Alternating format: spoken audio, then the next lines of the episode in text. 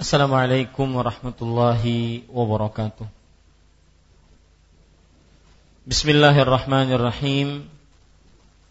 Innal hamdalillah nahmaduhu wa nasta'inuhu wa nastaghfiruh wa na'udzu billahi min shururi anfusina wa sayyiati a'malina. Man yahdihillahu fala mudilla lah wa man yudlil fala hadiya lah. وأشهد أن لا إله إلا الله وحده لا شريك له وأشهد أن محمدا عبده ورسوله يا أيها الذين آمنوا اتقوا الله حق تقاته ولا تموتن إلا وأنتم مسلمون يا أيها الناس اتقوا ربكم الذي خلقكم من نفس واحدة وخلق منها زوجها وبث منهما رجالا كثيرا ونساء واتقوا الله الذي تساءلون به والأرحام إن الله كان عليكم رقيبا يا أيها الذين آمنوا اتقوا الله وقولوا قولا سديدا يصلح لكم أعمالكم ويغفر لكم ذنوبكم ومن يطع الله ورسوله فقد فاز فوزا عظيما أما بعد فإن أصدق الحديث كتاب الله وأحسن الهدي هدي محمد صلى الله عليه وعلى آله وسلم شر الأمور محدثاتها وكل محدثة بدعة وكل بدعة ضلالة وكل ضلالة في النار. الحمد لله.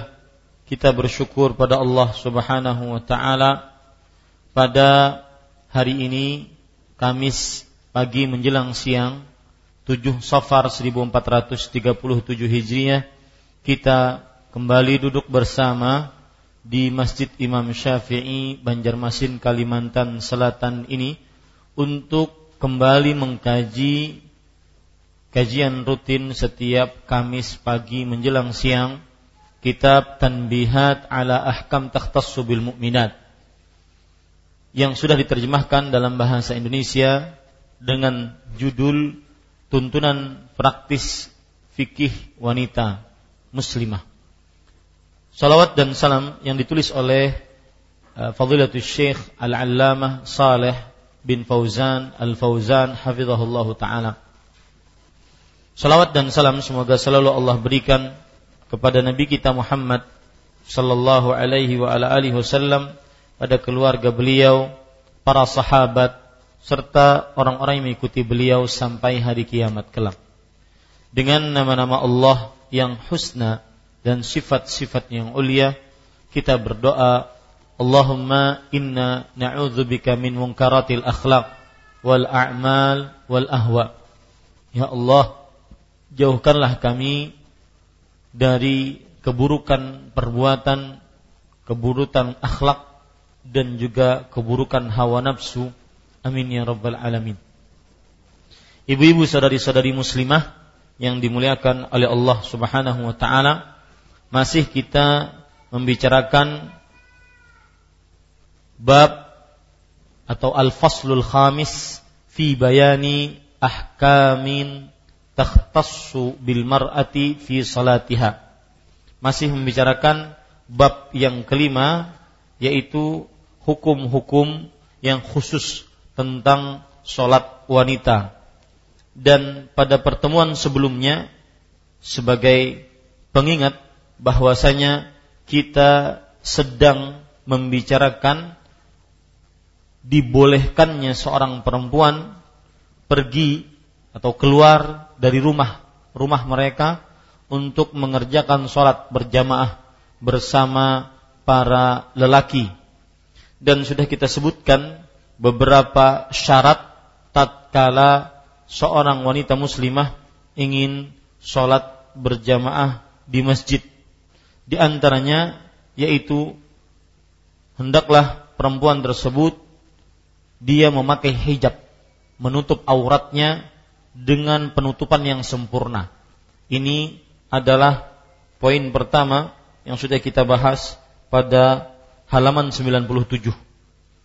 Kemudian pada poin yang kedua, syarat perempuan muslimah pergi me, e, pergi ke masjid untuk sholat berjamaah dengan para lelaki adalah tidak berhias dengan apa? Tidak memakai minyak wangi, ya, tidak memakai minyak wangi.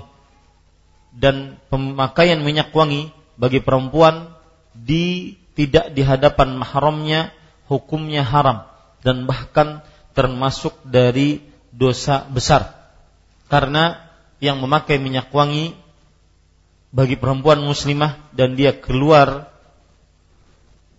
berjalan di hadapan laki-laki yang bukan mahramnya, maka dia diancam dengan siksa di neraka. Dan setiap dosa yang mendapatkan ancaman di neraka dengan ancaman yang khusus, maka itu adalah indikasi dosa tersebut dosa besar. Dan ini poin B yang sudah kita pelajari. Sekarang pada halaman sembilan puluh sembilan di buku terjemahan kita, dan saya sangat berharap ibu-ibu yang hadir kajian rutin setiap Senin dan juga setiap Kamis pagi, maka diharapkan untuk memiliki buku yang dipelajari, karena saya dan Al-Ustadz Al-Fadhil Khairullah Hafizahullah Ta'ala sangat konsen dengan buku tersebut, dan membaca kitab lebih menunjang untuk pendasaran ilmu dibandingkan kajian-kajian tematik. Ibu-ibu saudari-saudari muslimah yang dimuliakan oleh Allah, penulis mengatakan jim alla takhruja mutazayyinatan bisyabi wal huli, hendaklah wanita tersebut keluar tidak berhias dengan memakai pakaian yang mencolok atau memakai perhiasan. Mutazayyinah bisyab wal huli, yaitu memakai pakaian dan memakai perhiasan. Ibu-ibu saudari-saudari yang dimuliakan oleh Allah, Uh, kalau kita perhatikan, ini adalah apa yang disebutkan oleh penulis, bahwa syarat seorang muslimah pergi ke masjid untuk mengerjakan sholat berjamaah, dia tidak memakai perhiasan, baik perhiasan berupa emas, perak, ataupun hal-hal lain yang membuat dia berhias, atau pakaian itu sendiri. Pakaian itu sendiri, bukan perhiasan pada saat yang bersamaan. Hal ini ditunjuki di, oleh Al-Qur'an di dalam surat An-Nur ayat tiga puluh satu. Secara umum Allah Subhanahu wa taala berfirman, "Wala yubdina zinatahunna illa ma dhahara minha." Para perempuan janganlah memperlihatkan perhiasan mereka kecuali yang biasa terlihat. Perhiasan yang dimaksudkan di sini, ibu-ibu saudari-saudari, adalah hal yang berkaitan baik dengan pakaian ataupun yang berkaitan dengan e, perhiasan-perhiasan yang dipakai oleh seorang perempuan. Coba perhatikan sekarang penafsiran yang disebutkan oleh para ulama tafsir tentang zinatahunna, sebagaimana yang disebutkan di dalam kitab Taisirul Karimur Rahman Fi tafsir kalamil mannan. Beliau mengatakan yang dimaksud dengan perhiasan kathiyabil jamilah wal huli wa jami'il badani kullihi minaz zinah. Lihat, seperti pakaian-pakaian yang indah dan juga perhiasan. Jadi baik itu pakaiannya ataupun perhiasannya, ini tidak boleh diperlihatkan. Dan seluruh badannya termasuk dari perhiasan, ya. Walamma kanat thiyabul zahirah la budda laha minha qala illa ma dhahara minha ay athiyabul zahirah allati jarratil 'adatu yalbasuha idza lam yakun fi dzalika ma yad'u ila al fitnati biha. Lihat penjelasan yang dijelaskan oleh Syekh Abdul Rahman bin Nasr as-Sa'di, salah seorang ahli tafsir. Beliau mengatakan, dan ketika pakaian yang nampak dari luar tidak bisa ter, tidak terlihat kecuali harus terlihat, ya, maka Allah berfirman kecuali yang biasa terlihat, yaitu pakaian-pakaian luarnya, yang mana kebiasaan, ya, dipakai oleh perempuan jika pakaian tersebut tidak mengundang fitnah, jika pakaian tersebut tidak mengundang eh, godaan bagi laki-laki yang bukan mahramnya. Nah, ini ibu-ibu, saudari-saudari muslimah yang dimuliakan oleh Allah Subhanahu wa taala. Itu adalah ayat pada surat An-Nur ayat tiga puluh satu. Kalau kita perhatikan tafsir Imam Ibn Kathir rahimahullahu taala, beliau menyebutkan beberapa penafsiran yang indah tentang janganlah perempuan memperlihatkan perhiasannya. Tentang perempuan janganlah memperlihatkan perhiasannya. Coba perhatikan, ai la yudhhirna syai'an minaz zinah lil ajanib.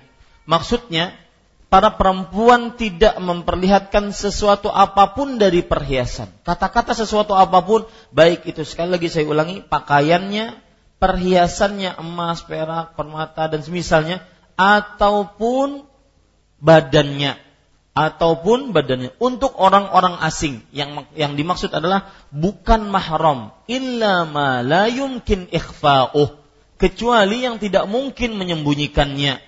Maksudnya tidak mungkin tidak, kecuali harus tersembunyi, harus terlihat. Maka ini tidak mungkin kita sembunyikan.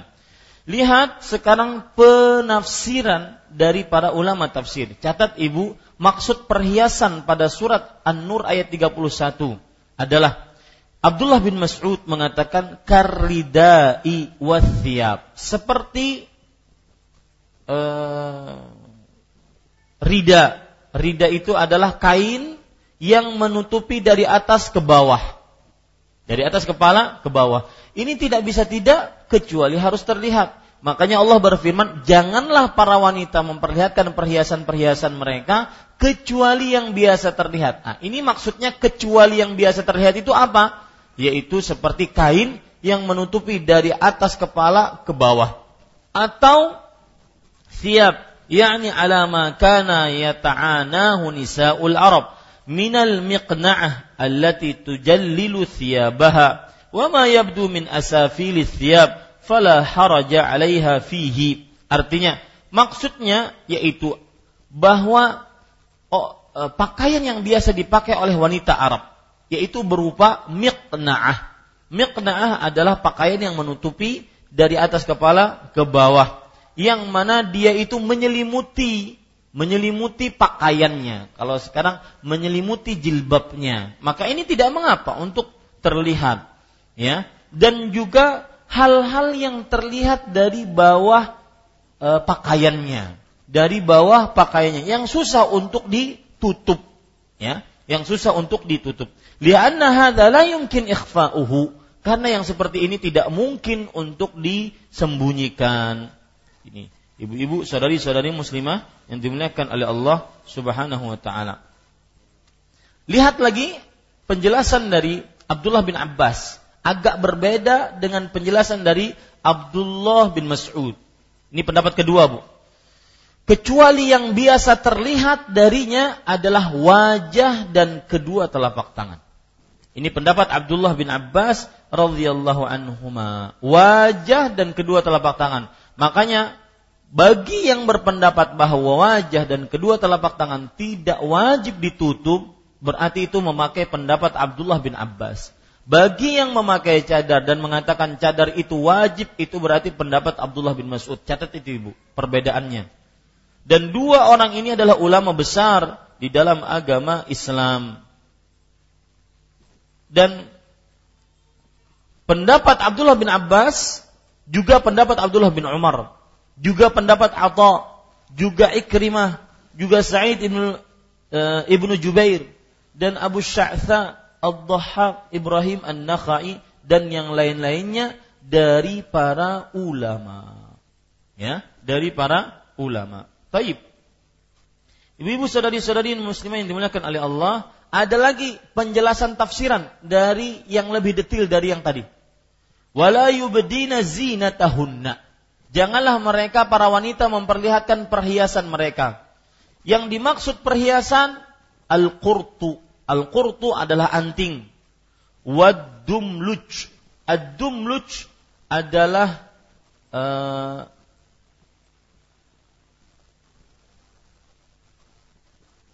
gelang. Ad-dumluj adalah gelang. Ini ibu-ibu saudari-saudari yang dimuliakan oleh Allah Subhanahu wa taala. Gelang yang ada pada uh, apa namanya nih? Yang ada pada lengan. Ya. Ini kalau ingin melihat gambarnya, ini namanya dumluj. Ya. Mudah-mudahan ulun kawan nungkarakan gasan bini ulun. Ini namanya dumluj. Ya. Nah, ini tidak diperbolehkan. Ya, tidak diperbolehkan untuk diperlihatkan kepada para perempuan eh, para laki-laki yang bukan mahramnya, ya, kepada para lelaki yang bukan mahramnya. Kemudian wal khalqal, khalqal, khalqal adalah dia eh,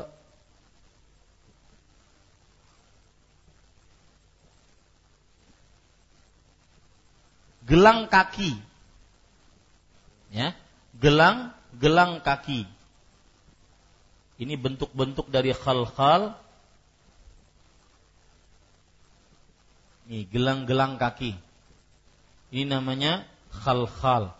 Ini tidak diperbolehkan untuk diperlihatkan, ya, kepada laki-laki yang bukan mahramnya. Cukup. Lihat bu, ibu lihat. Ya. Ya. Kemudian Kemudian Bapak Ibu saudara-saudari yang dimuliakan oleh Allah, di dalam tafsir Imam Ibn Kathir juga disebutkan wal qiladah, qiladah kalung. Kalung mafhum ya. Qiladah kalung.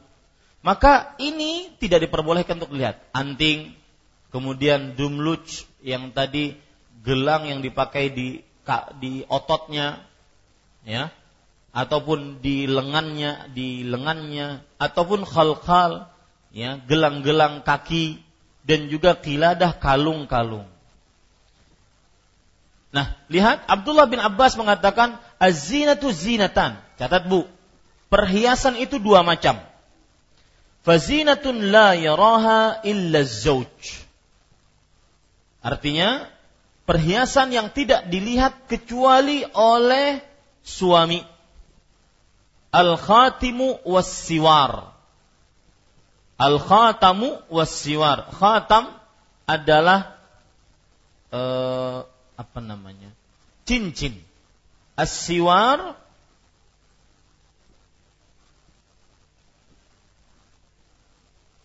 adalah gelang. As-siwar adalah gelang. Nah, ini seperti ini gelang-gelang yang ma'ruf, yang sudah biasa ibu kenal, gelang, ya. Nah, ini namanya siwar. Ya, cukup. Ini ibu-ibu, saudari-saudari muslimah yang dimuliakan oleh Allah Subhanahu wa taala. Maka ini perhiasan pertama yang tidak dilihat kecuali oleh para suami.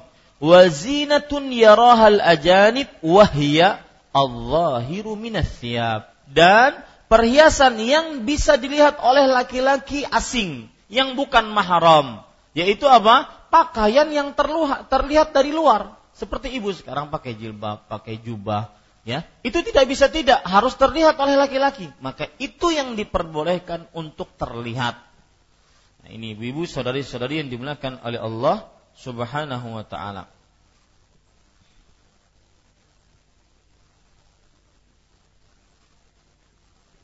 Ya. Jadi itu yang dimaksudkan pada ayat surat An-Nur ayat tiga puluh satu. Surat An-Nur ayat tiga puluh satu. Dan ada hadis ibu-ibu sadari-sadari muslimah yang berkaitan dengan ini. Hadis diriwayatkan oleh Imam Ahmad. Dari Nabi, Nabi Muhammad sallallahu alaihi wasallam bersabda, "Thalathatun la tas'al anhum." Tiga orang yang kamu jangan tanya tentang mereka.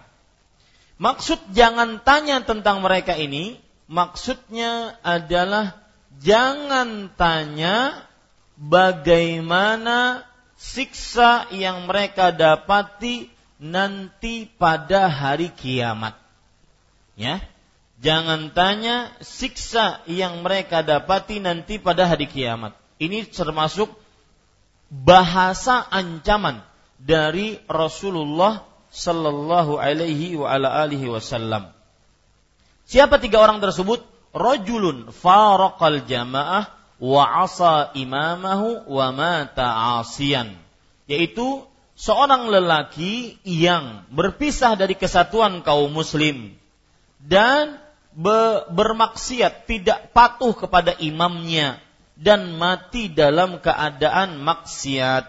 Ini t- jangan kamu tanya bagaimana nasibnya nanti di akhirat. Kemudian ibu-ibu saudari-saudari muslimah yang dimuliakan oleh Allah subhanahu wa ta'ala. Yang kedua, wa amatun aw abdun abaqa famata. Seorang budak wanita atau budak lelaki yang kabur dari tuannya. Yang kabur dari tuannya. Lalu ia mati dalam pengaburannya tersebut.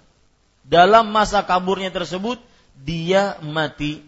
Ini juga kamu jangan tanya bagaimana nasib dia nanti pada hari kiamat.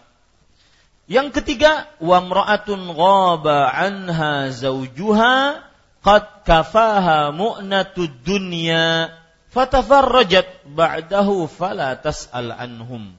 Seorang istri yang ditinggal oleh suaminya, padahal sang suami sudah menafkahinya lahir dan batin. Sang suami ingin bekerja di luar rumah.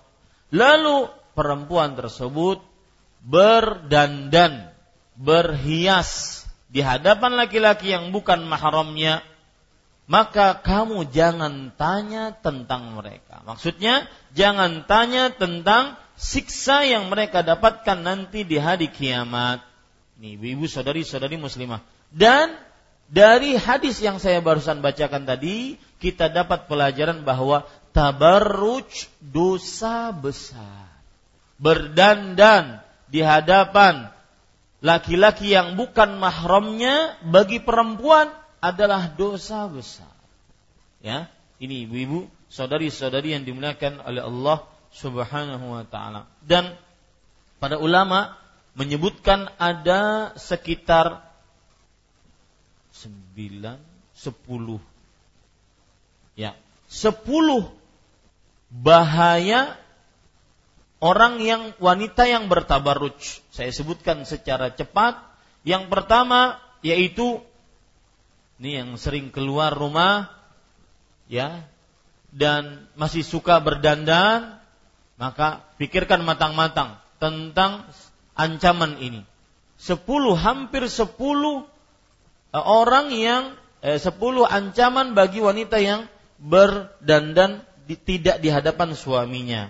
Yang pertama yaitu bertabarruj, berdandan tidak di hadapan suami, berarti dia sedang bermaksiat kepada Allah dan Rasulnya.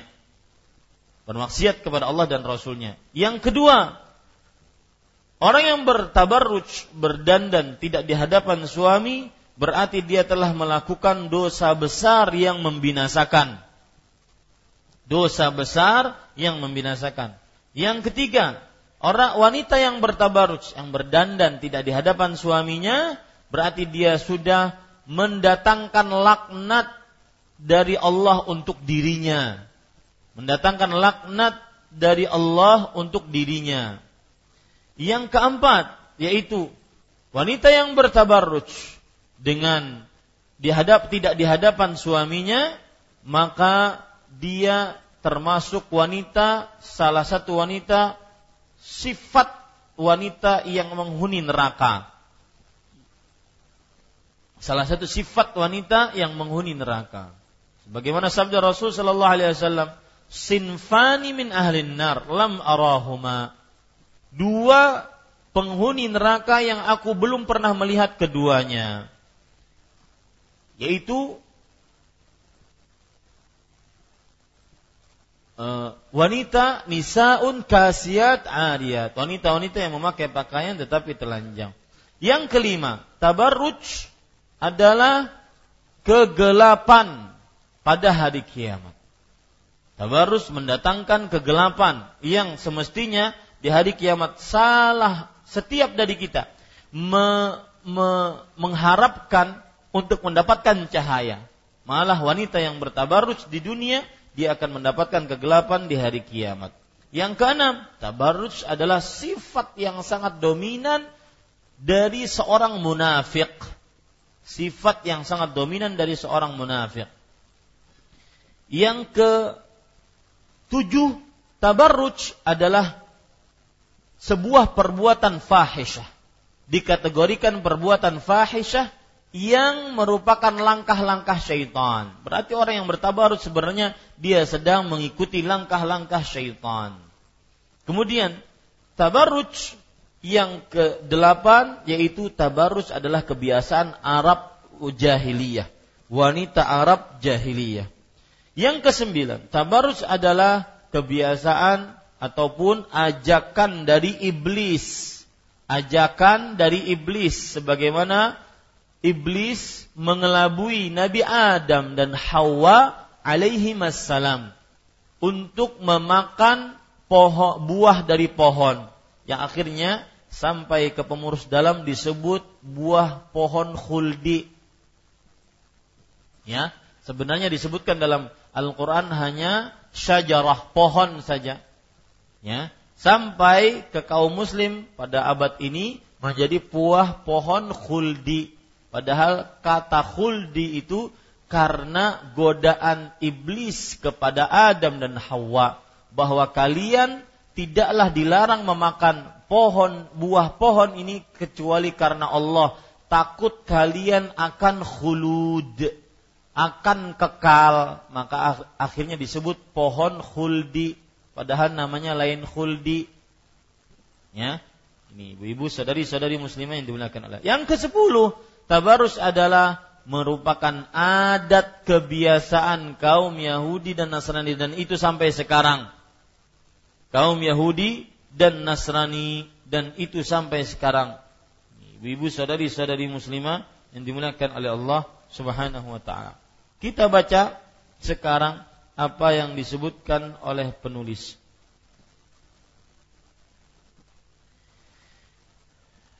Penulis mengatakan, qalat ummul mu'minin Aisyah radhiyallahu anha, "Law anna Rasulullah sallallahu alaihi wasallam ra'a minan nisa ma ra'aina lamana'ahunna fil masjid kama mana'at muni'at banu Israila nisa'aha." Artinya, Aisyah ummul mukminin radhiyallahu anha berkata, kalau sekiranya Rasulullah sallallahu alaihi wasallam melihat sebagian wanita masa kini, masa kini ini maksudnya di zaman Aisyah.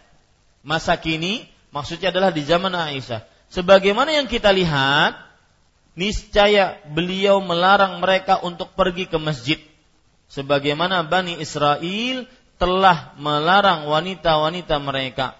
Kama mana'at Bani Israel, ya, nisa'ahu. Ini ibu-ibu, saudari-saudari muslimah. Itu di zaman siapa? Zaman Aisyah radhiyallahu anha. Bagaimana zaman kita sekarang ini? Maka tentunya lebih parah lagi. Ya, zaman kita sekarang ini maka tentunya lebih sangat dilarang lagi. Coba perhatikan lagi bagaimana kejadian yang terjadi pada zaman Rasulullah sallallahu alaihi wasallam. Ada hadis yang ingin saya bacakan di hadapan ibu-ibu, hadis riwayat Bukhari. Ini kejadian di zaman Rasulullah. Bagaimana mereka sangat dianjurkan untuk menjaga aurat dan tidak memperlihatkan perhiasan mereka. An Ummi Khalidin binti Khalid, dari Ummu Khalid binti Khalid radhiyallahu anha, qalat, beliau bercerita, atan Nabiya sallallahu alaihi wasallam utiyan Nabi sallallahu alaihi wasallam bi thiyabin fiha khamisatan saudaa saghiratan. Nabi Muhammad sallallahu alaihi wasallam diberikan hadiah dengan sebuah kain yang di dalamnya ada garis-garis hitam kecil. Garis-garis hitam kecil. Lalu Rasul sallallahu alaihi wasallam bersabda, "Man tarawna an-naksu wa hadhihi?" Wahai para sahabatku, ini kain kita kita berikan kepada siapa? Kita akan pakaikan kepada siapa? Nabi Muhammad sallallahu alaihi wasallam bertanya. Fasakatal qaum, orang-orang pun berdiam. Ituni bi ummi Khalid. Maka Rasul sallallahu alaihi wasallam kemudian mengatakan, "Datangkan kepadaku Ummu Khalid." Ummu Khalid. Ya. Ibu-ibu saudari-saudari yang dimuliakan oleh Allah Subhanahu wa taala. Kemudian Rasulullah sallallahu alaihi wasallam setelah itu bersabda, fa'utiya biha tuhmalu fa'akhadhal khamisata biyadihi fa'albasaha.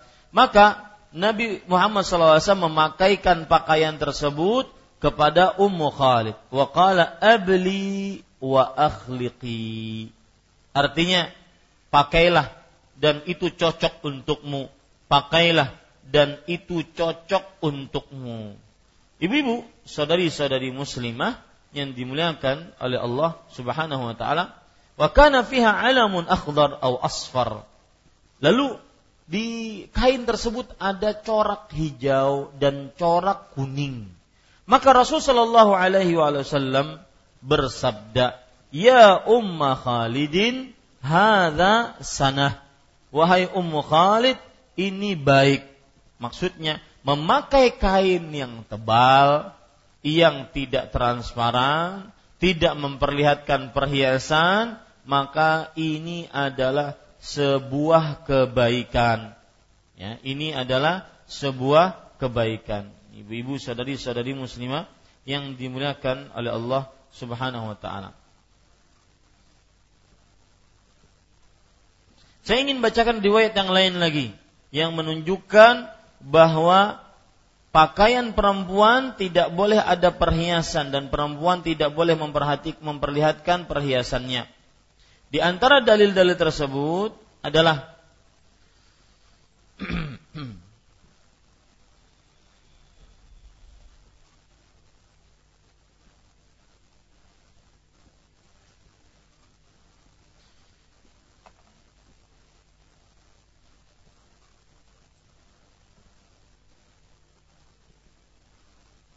yaitu cerita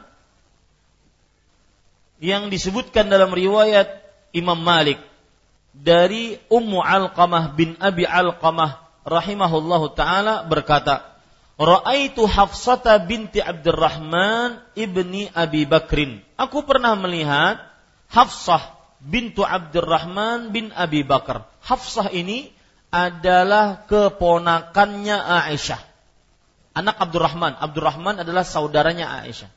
Hafsah keponakan perempuan Aisyah. Beliau menemui Aisyah.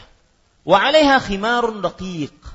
Hafsah memakai khimar, penutup kepala yang tipis, yashiffu 'an jabiniha, yang memperlihatkan dahinya. Saking transparannya kain tersebut, maka dahinya terlihat.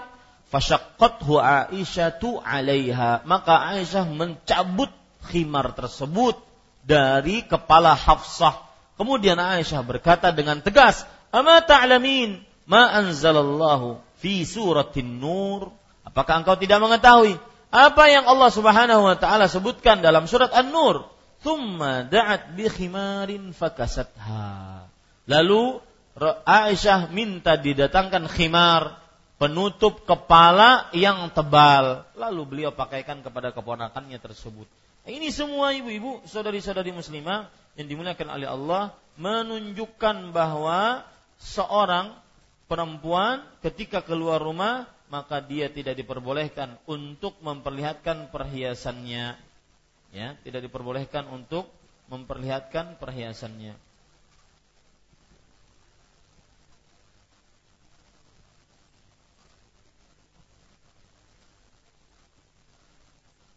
Ya. Kita lanjutkan, ibu-ibu saudari-saudari muslimah yang dimuliakan oleh Allah Subhanahu wa taala. Penulis mengatakan, qala al-Imam Asy-Syaukani fi Nailil Awtar ala qauli Aisyah law ra'a ma ra'ayna, ya'ni min husnil malabis wat-tib waz-zinah wat-tabarruj, wa innama kana an-nisa'u yakhrujna fil murutil wal aqsiyah wash-shimalat al-ghilaz. Imam Asy-Syaukani rahimahullah, halaman seratus, perhatikan. Uh, di dalam kitab Nailul Awtar mengatakan tentang hadis di atas. Tentang hadis di atas. Yaitu atas ucapan Aisyah radhiyallahu anha. Kalau sekiranya Rasulullah sallallahu alaihi wasallam melihat sebagian wanita sebagaimana yang kita lihat, yaitu ini ketika Nabi Muhammad sallallahu alaihi wasallam sudah meninggal. Yakni wanita-wanita itu berpakaian bagus, disertai parfum, dan khusus untuk parfum bagi perempuan ada hadis hasan, tibul mar'ah ma dhahara launuh wa khafya rihuh. E, parfum bagi perempuan adalah yang warnanya itu jelas, mentereng, mencolok, tetapi bau wanginya tidak terlalu tajam. Ini maksudnya jenis parfum buat perempuan, ya, yang dipakai di hadapan laki-laki yang buka, yang mahramnya, yaitu suaminya. Perhiasan dan tabarruj, saya ulangi, yakni wanita-wanita itu berpakaian bagus disertai parfum, perhiasan dan tabarruj. Wanita tersebut keluar rumah dengan pakaian katun atau sutra, baju kurung dan mantel yang tebal. Di zaman Aisyah, zaman para sahabat Nabi, kalau perempuan keluar maka mereka memakai pakaian baju kurung dan juga pakaiannya tebal, ya, memakai pakaian baju kurung dan juga tebal. Nah, itu makna dari kalau seandainya Rasulullah melihat apa yang kita lihat di zaman sekarang. Kemudian penulis mengatakan lagi, wa qala al-Imam Ibn Al-Jauzi rahimahullah fi kitab Ahkamun Nisa, yanbaghi lil mar'ah an tahdhara min al-khuruj mahma amkanaha, idza salimat fi nafsiha lam yaslamin nasu minha. فإذا اضطرت إلى الخروج خرجت بإذن زوجها في هيئة رثة وجعلت طريقها في المواضع الخالية دون الشوارع والأسواق واحترزت من سماع صوتها ومشت في جانب الطريق لا في وسطها.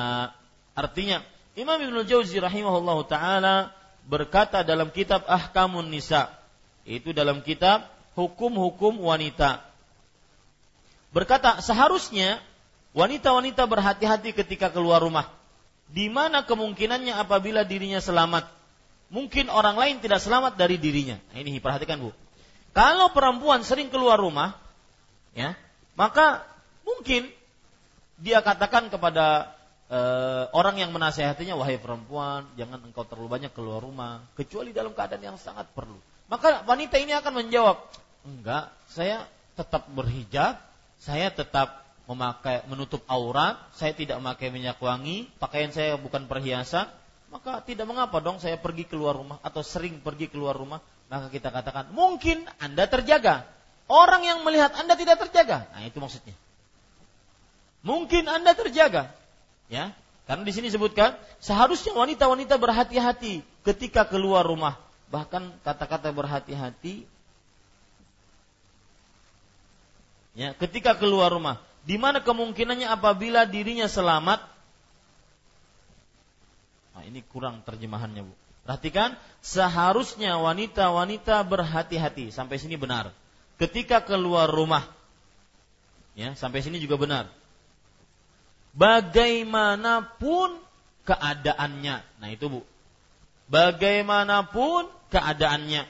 Saya ulangi, seharusnya wanita-wanita berhati-hati ketika keluar rumah, bagaimanapun keadaannya, ya, dicoret dimanapun kemungkin, dimana kemungkinannya itu dicoret, karena itu terjemahannya kurang tepat.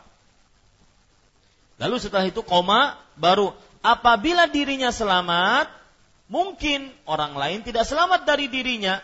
Nah, itu begitu terjemahannya yang bagus. Halaman seratus, lihat, saya bacakan paragraf terakhir. Imam Ibnul Jauzi rahimahullah dalam kitab Ahkamun Nisa berkata, seharusnya wanita berhati-hati ketika keluar rumah bagaimanapun keadaannya. Maksudnya jangan suka keluar rumah bagaimanapun keadaannya.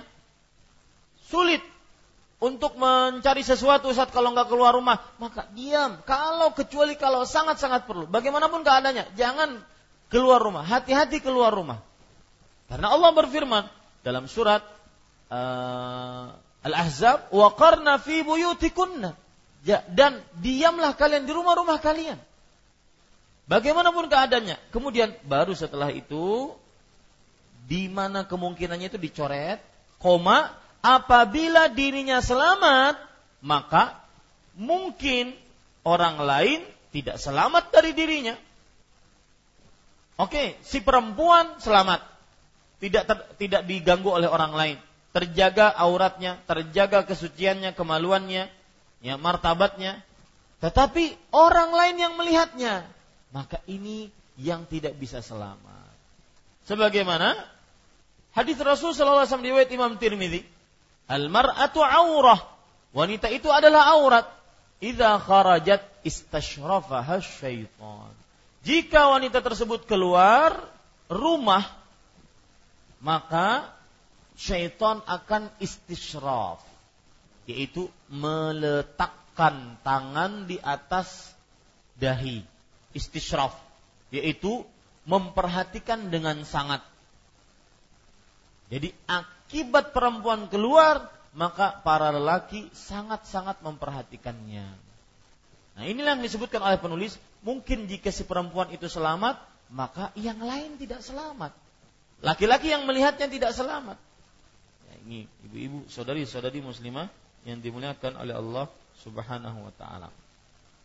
Kemudian penulis mengatakan, maka apabila seorang wanita terpaksa, nah ini bu, terpaksa keluar rumah, ia harus keluar dengan izin suaminya, ya, dengan izin suaminya, semuanya dengan izin suaminya,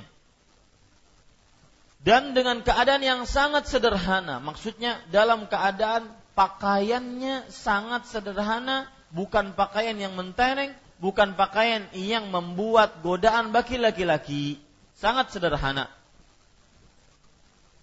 Kemudian ibu-ibu, saudari-saudari yang dimuliakan oleh Allah Subhanahu wa ta'ala, ada hadis, sebelum saya lanjutkan, lihat. Maka apabila seorang wanita terpaksa keluar rumah, ia harus keluar dengan izin suaminya. Kalau tidak mengizinkan, tidak boleh keluar.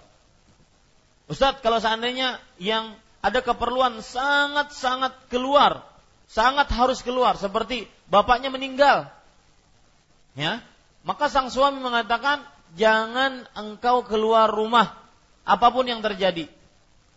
Ketika mendapatkan kabar bapaknya meninggal, maka dia hubungi suaminya, minta izin untuk keluar rumah. Ternyata H P suaminya low bed, atau suaminya di tempat jauh, tidak ada signal di sana.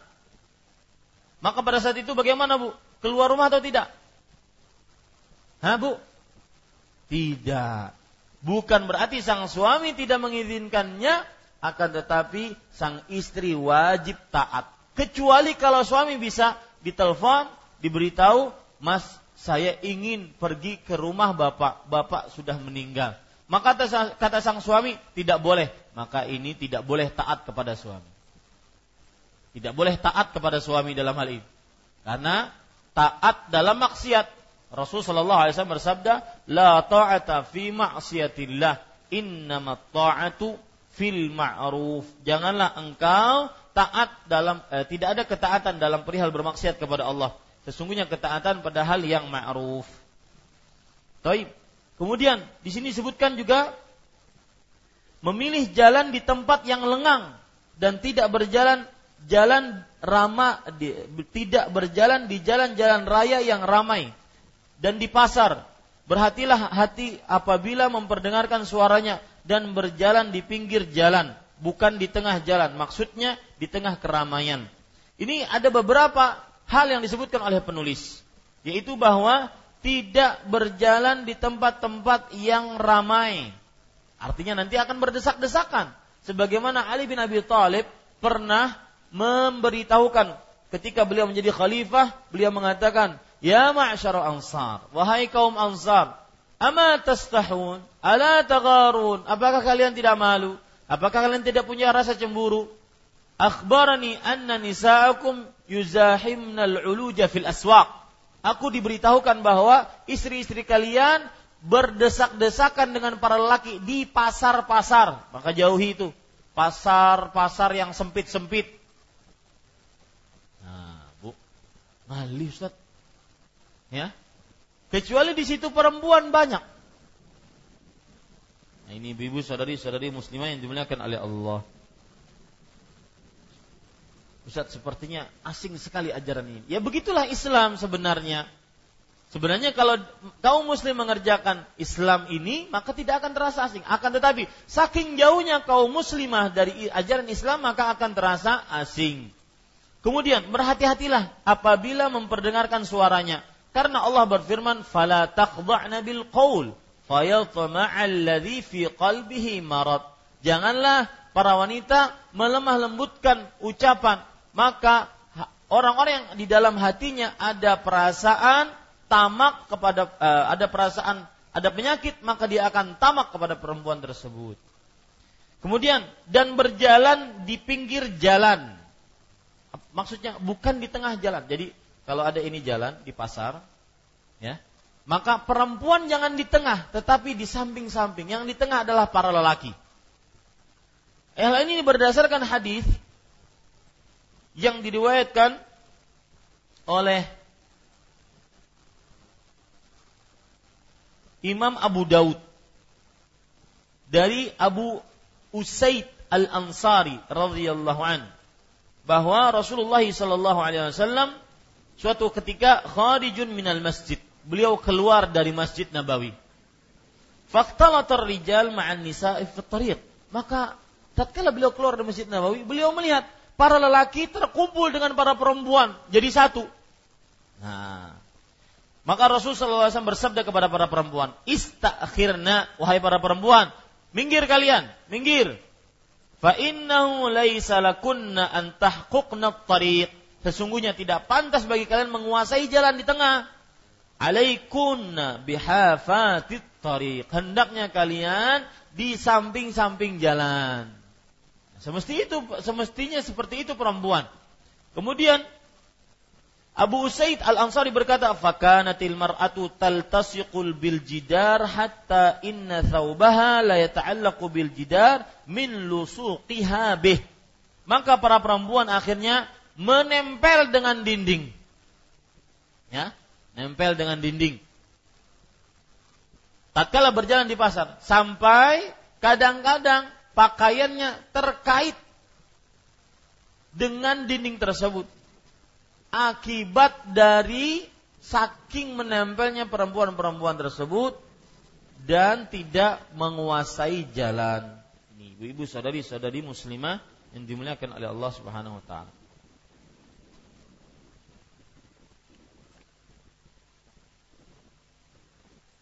Baik, kita lanjutkan. Dal sekarang.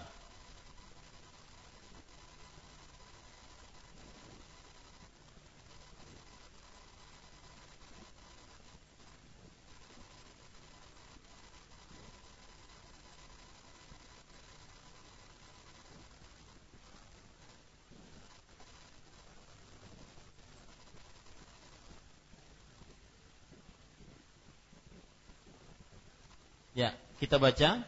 Saya tidak menemukan dalam bahasa Arab apa yang disebutkan pada halaman seratus satu, tapi tidak mengapa kita baca. Penulis mengatakan, Az-Zuhri rahimahullah berkata. Siapa Az-Zuhri? Nama aslinya, Bu, Az-Zuhri Muhammad Ibnu Syihab, Muhammad bin Muslim bin Syihab Az-Zuhri. Nama aslinya, Bu, Az-Zuhri adalah Muhammad Ibn Muslim Ibnu Syihab Az-Zuhri. Dan Az-Zuhri ini, ibu-ibu saudari-saudari yang dimuliakan oleh Allah Subhanahu wa taala, adalah ulama terkenal, ya, di tengah-tengah ulama Islam, di tengah-tengah ulama Islam. Az-Zuhri. Lihat sekarang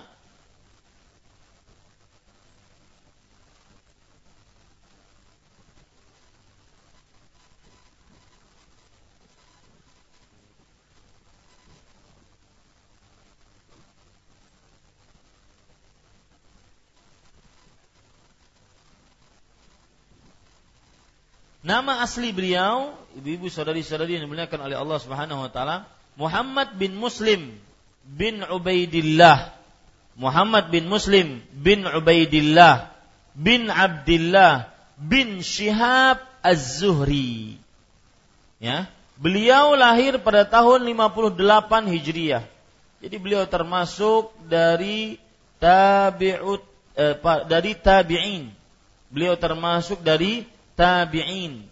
Ya, ini ibu-ibu saudari-saudari yang dimuliakan oleh Allah Subhanahu wa taala.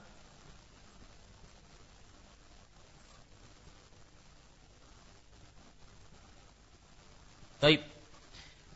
Az-Zuhri mengatakan,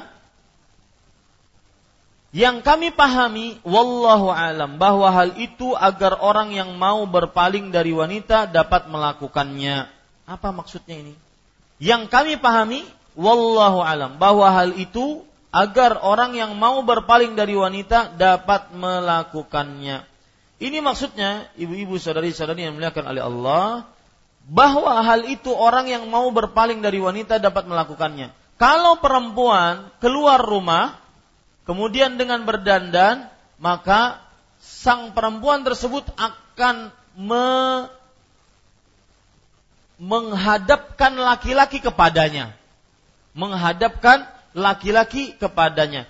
Adapun kalau perempuan tersebut keluar tidak keluar rumah, maka orang-orang akhirnya tidak tertemu dengan perempuan. Begitu juga kalau perempuan terpaksa benar-benar keluar rumah dan harus ke pasar, terpaksa, maka dia berjalan di samping kanan, samping kiri, berjalan di dinding-dinding. Untuk apa? Kata Imam Az-Zuhri, agar orang yang mau berpaling dari wanita dapat melakukannya. Jadi sebenarnya di sini proses perempuan membantu para lelaki agar tidak menggodanya, agar tidak menipu para lelaki. Kalau dia jalan di tengah-tengah, maka berarti nanti para lelaki akan me, e, tertipu, tergoda dengan perempuan tersebut. Tapi kalau jalan di samping, samping-samping dinding, bahkan menempel dengan dinding ketika jalan, sampai kadang-kadang e, apa namanya pakaiannya terkait ataupun tertempel dengan dinding-dinding tersebut, akibat saking menempelnya dengan dinding tersebut, tujuannya adalah agar para lelaki bisa memalingkan wajah dari si perempuan tersebut. Baik. Imam Asy-Syaukani rahimahullahu taala berkata dalam kitab Naul Autar, hadis tersebut mengandung pengertian disunahkannya bagi imam untuk menjaga keadaan makmum dan berhati-hati untuk menjauhkan sesuatu yang dapat menghantarkan mereka ke arah larangan dan menjauhkan ke tempat-tempat yang diragukan. Juga menjauhkan dari keburukan bercampurnya laki-laki dengan wanita di jalan-jalan raya, terlebih lagi bercampur baur di rumah-rumah. Ini ibu masih membicarakan hadis tadi. Rasulullah shallallahu alaihi wasallam menyatakan, wahai para perempuan, ista'khirnya, minggir kalian, minggir, jangan kalian di tengah jalan. Ya, akan tetapi kalian di pinggir-pinggir jalan. Maka tujuannya adalah, kata Imam Asy-Syaukani, eh, salah satu faedahnya adalah bahwa pemimpin umat Islam, pemerintah, imam wajib mengingatkan kaum muslim agar menjauhkan mereka dari tempat-tempat maksiat atau dari keadaan-keadaan maksiat. Jangan sampai dibiarkan. Ya. Perempuan-perempuan bersatu dengan laki-laki di jalan raya. Ini jalan raya yang lebar, yang luas. Apalagi kalau di rumah-rumah. Maka jangan dibiasakan. Nah, ini ibu-ibu, saudari-saudari muslimah yang dimuliakan oleh Allah Subhanahu wa taala. Kemudian kita lanjutkan. Imam An-Nawawi rahimahullahu taala berkata dalam Al-Majmu'. Majmu' ini nama kitab. Majmu' syarah Muhadzab namanya.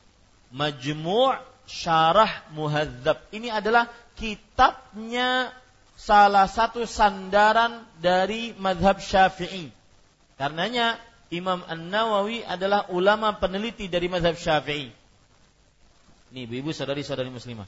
Imam Nawawi rahimahullahu taala berkata dalam Al-Majmu', wanita berbeda dengan laki-laki dalam salat berjamaah dalam beberapa perkara. Nah, ini perbedaan antara para lelaki dengan wanita dalam perihal sholat berjamaah.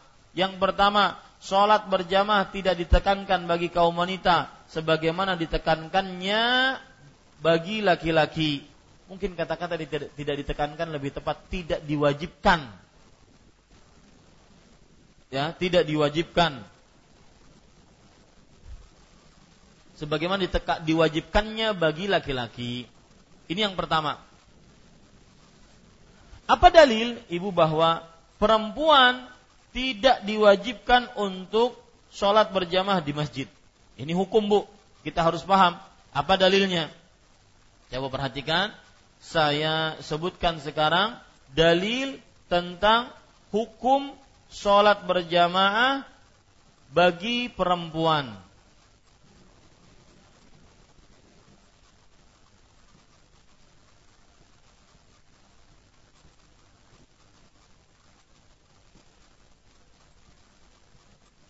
Bentar.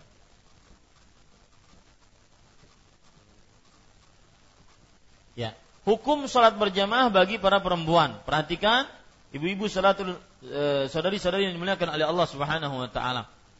Karena di sini penulis mengatakan, Imam Nawawi berkata dalam Al-Majmu, wanita berbeda dengan laki-laki dalam perihal salat berjamaah dalam beberapa perkara. Yang pertama, salat berjamaah tidak diwajibkan bagi kaum wanita sebagaimana ditekankannya bagi laki-laki. Apa dalilnya? Ini yang akan kita bahas. Apa dalilnya?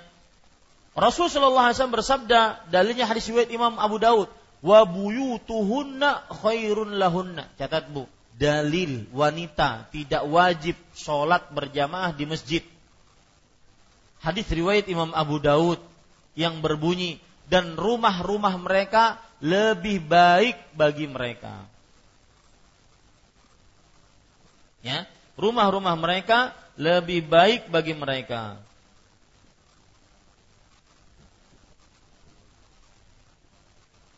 Itu satu dalil yang menunjukkan bahwasanya perempuan tidak wajib untuk sholat berjamaah di masjid.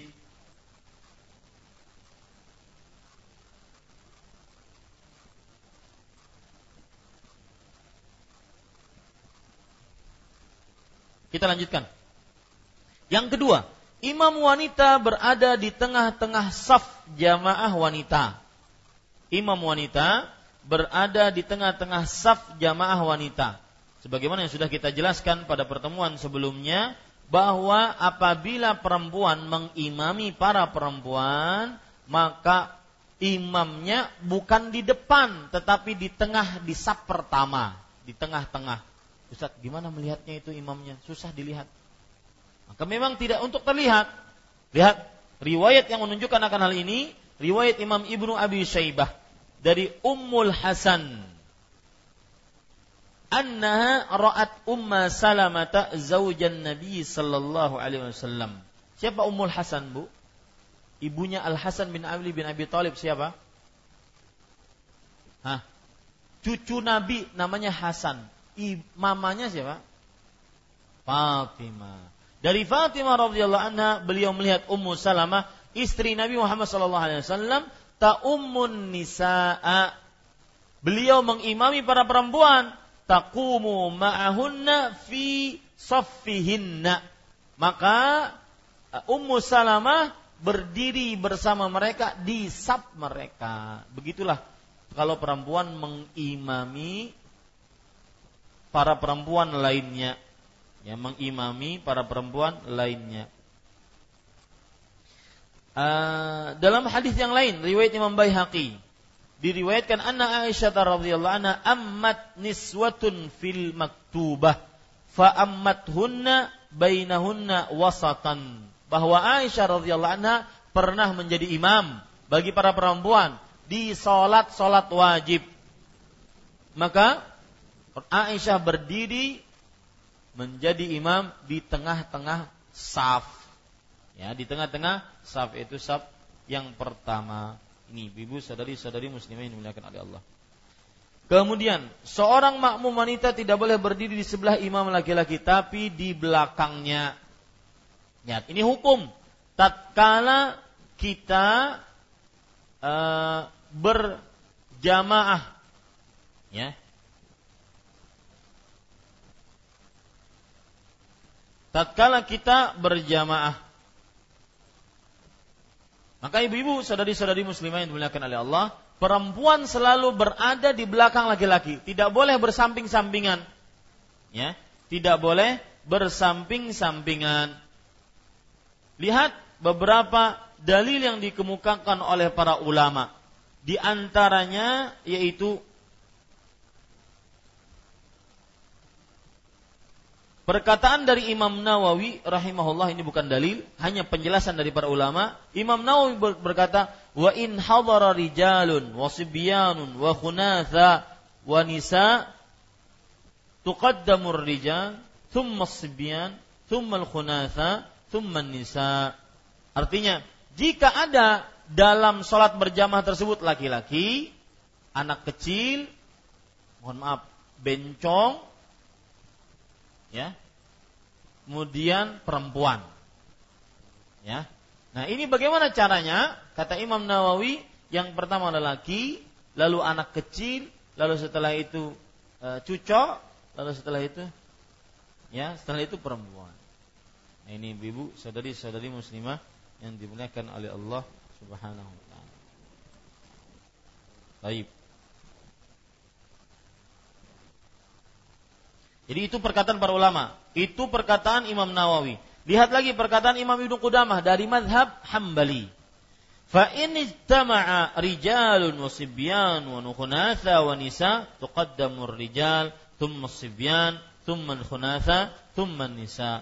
Lima rawa Abu Malikin al-Asy'ari annahu qala ala uhaddithukum bi salatin Nabi sallallahu alaihi wasallam qala aqama as-salata fasaffu ar-rijal thumma saffa khalfahum al-ghilman thumma shalla bihim thumma qala hakadha qala Abdul A'la la ahsibu illa qala salatu ummati rawahu Abu Daud.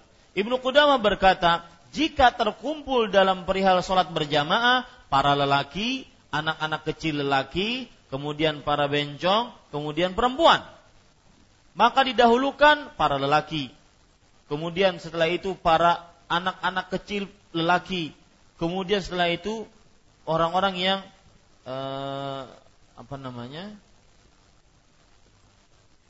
khunatha, ya, waria. Kemudian yang keempat baru perempuan. Hal ini berdasarkan hadis dari Abu Malik Al-Asy'ari radhiyallahu anhu. Beliau berkata, maukah aku beritahukan bagaimana salat Nabi Muhammad sallallahu alaihi wasallam? Lalu Nabi Muhammad sallallahu uh, Abu, Abu Malik Al-Asy'ari bercerita, Nabi Muhammad sallallahu alaihi wasallam membuat saf bagi laki-laki, kemudian membuat saf di belakangnya bagi uh, anak-anak kecil laki-laki, kemudian membuat saf di belakangnya lagi bagi uh, para waria, kemudian membuat saf di belakangnya lagi bagi para perempuan. Ini ibu-ibu, saudari-saudari muslimah yang dimuliakan oleh Allah Subhanahu wa taala. Baik, kita lanjutkan. Bila berjamaah dengan jamaah laki-laki, maka saf wanita yang paling akhir, paling belakang adalah saf yang paling afdal dibanding saf yang pertama. Ibu-ibu, ada hadis yang berbunyi menunjukkan akan hal ini. Rasulullah shallallahu alaihi wasallam bersabda, khairu sufufir rijal awwaluha wa syarruha akhiruha. Sebaik-baik saf bagi para lelaki adalah Uh, saf yang paling pertama, dan seburuk-buruk saf bagi para lelaki adalah saf yang paling terakhir. Kebalikannya perempuan, khairu sufufin nisa akhiruha wa syarruha awwaluha. Sebaik-baik saf bagi para perempuan adalah yang paling terakhir, dan yang paling buruk adalah yang paling pertama. Disebabkan kenapa ibu-ibu saudari muslimah? Karena di zaman Rasulullah shallallahu alaihi wasallam belum diletakkan hijab seperti ini yang sekarang di hadapan saya ibu-ibu. Tidak ada hijab. Lalu Ustaz, syariat hijab dari mana? Dari ayat yang begitu jelas. Allah Subhanahu wa taala berfirman, "Fa idza sa'altumuhunna mata'an fas'alu min wara'i hijab." Jika kalian minta kepada istri-istri Rasulullah makanan, mintalah dari belakang hijab. Itu dalilnya. Ya. Ada orang bertanya, "Ustaz, di zaman Rasulullah para sahabiat, sahabat-sahabat wanita tidak pakai ini, tidak pakai horden. Maka buka aja sudah. Maka jawabannya tidak. Ada ayat yang lain yang menunjukkan bahwa e, Rasulullah Sallallahu Alaihi Wasallam diperintahkan oleh Allah agar para sahabat ketika minta makanan kepada istri-istri mereka, minta di belakang, dari belakang hijab. Ini ibu-ibu saudari-saudari muslimah yang dimuliakan oleh Allah. Kemudian Rasul Sallallahu Alaihi Wasallam mendirikan sholat, dan saf pertama adalah perempuan. Kemudian saf selanjutnya adalah para anak-anak kecil, laki-laki. Kemudian saf selanjutnya adalah para mukhannath, itu waria-waria. Kemudian saf selanjutnya adalah perihal sholat. Ibu-ibu saudari-saudari yang dimuliakan oleh Allah Subhanahu Wa Taala. Nah sekarang bagaimana kalau seandainya di zaman kita sekarang ada ini apa horden? Apakah hadis tersebut masih berlaku? Maka jawabannya, hadis tersebut keluar berlaku apabila tidak ada horden. Dan sering saya ucapkan sebuah kaidah, al-hukmu yaduru ma'illatihi wujudan wa adama.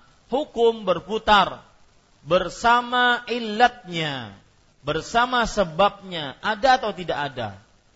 Kenapa uh, apa namanya tadi? Perempuan sabnya yang paling belakang lebih utama dibandingkan paling depan, karena tadi ilatnya adalah agar tidak terlihat oleh para lelaki. Kalau ilatnya sudah hilang, maka hukumnya pun hilang. Kalau sudah tidak terlihat oleh para lelaki, maka kembali kepada sab pertama lebih utama dibandingkan sab paling terakhir. Paham bu maksud saya? Paham bu maksud saya? Nah, yang paham tadi silahkan ambil mic-nya, jelaskan lagi. Gantian? Hmm, silahkan bu. Siapa saja silahkan. Nah, ada mic-nya bu? Ada?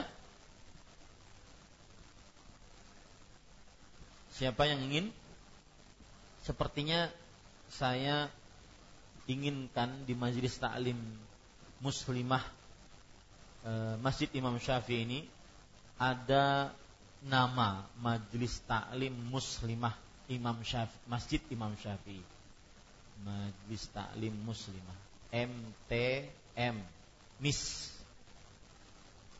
Dan sepertinya ada yang dijadikan sebagai ya yang bisa untuk memimpin, sehingga kalau ada apa-apa kita bisa berhubungan. Karena nanti, mohon maaf saya berbicara sedikit, nanti pihak yayasan ataupun Masjid Imam Syafi'i akan meminta dari majelis taklim itu ada yang mem- menjadi koordinator. Jadi majelis taklim muslimah ini ada koordinatornya, sehingga bapak-bapak yang ada di yayasan bisa menghubungi beliau tersebut. Jadi yang bisa dihubungi cuma satu, tetapi membawa aspirasi semua ibu-ibu yang ikut di sini. Silahkan nanti mungkin bisa berembuk siapa yang ditunjuk sebagai koordinatornya. Tujuannya mak banyak, misalkan mengumpulkan nomor handphone mereka. Di zaman sekarang eh, media sosial salah satu cara untuk menyebarkan kebaikan. Koordinator ini memberitahukan, hari ini anu Ustadz Khairullah garing libur, hari ini uh, ulun keluar kota libur, misalkan seperti itu. Maka perlu adanya koordinator, ya. Siapa saja yang bisa gesit, yang cepat tanggap, ya, maka bisa dipilih. Mudah-mudahan bisa di ama, bisa dilaksanakan usulan saya ini, karena ini penting untuk tawasul, untuk bersosial, ya. Kemudian juga e, kalau misalkan ada kegiatan-kegiatan seperti misalkan ada kegiatan kesosialan, misalkan saya beri contoh, saya tadi ada e, di rumah punya pemikiran, alangkah indahnya kalau wanita-wanita yang tidak punya jilbab itu kita undang, kemudian atau jilbab-jilbabnya yang e, segulu itu kita undang, bu. Ganti jilbab pian bu, ini kami bari jilbab yang panjang, pakai gratis bu. Nah itu indah sekali. Dan yang seperti ini perlu koordinator perempuan saja, tidak usah laki-laki ikut masuk di dalamnya. Dan ini amal, amal yang sangat luar biasa.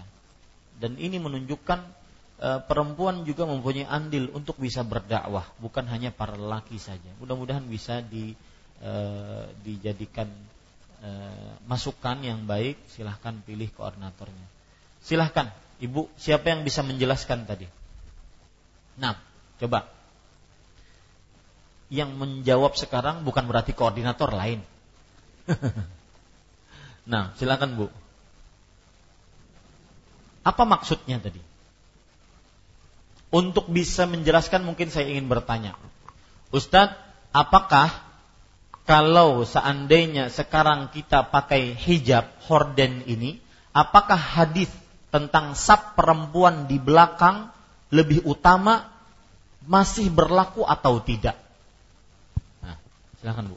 Bismillah, Ustaz. Ya. Kalau hordennya sudah ada, insya Allah, insya Allah hukumnya sudah keluar. Jadi lebih utama di muka wanita. Jadi karena hordennya sudah ada, sebabnya sudah habis, sudah hilang. Ya. Apa Bu sebabnya Bu? Karena ada hijab tadi.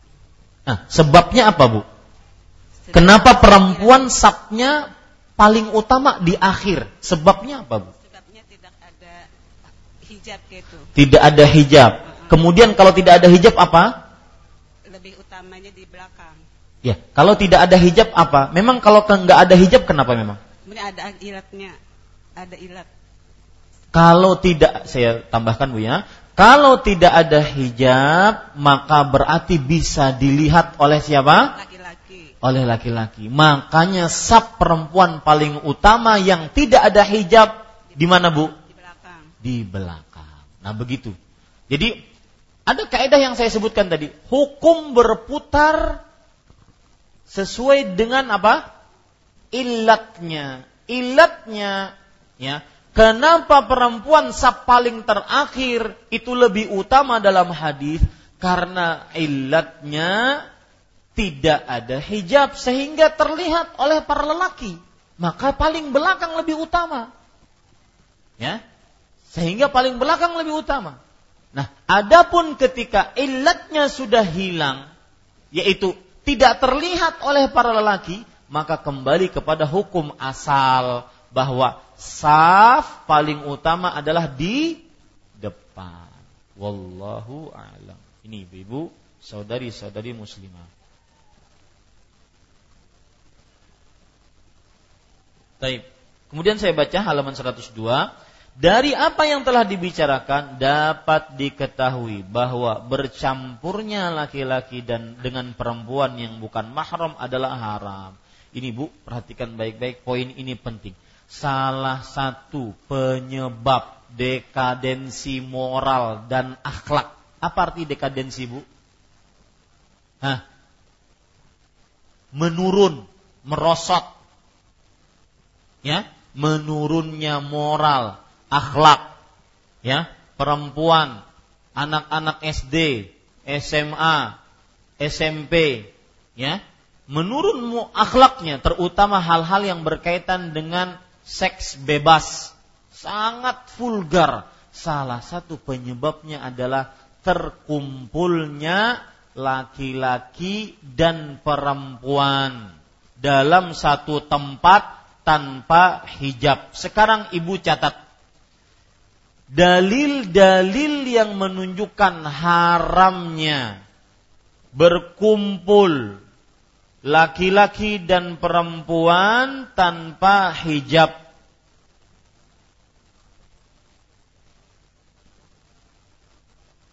Dalil-dalil yang menunjukkan tentang hukum Oh, apa tentang apa tadi Bu? Berkumpulnya laki-laki dengan perempuan tanpa hijab. Lihat yang pertama. Ada dua puluh dalil Bu. Hah? dua puluh dalil. Yang pertama, ibu-ibu, saudari-saudari yang dimuliakan oleh Allah Subhanahu wa taala, yaitu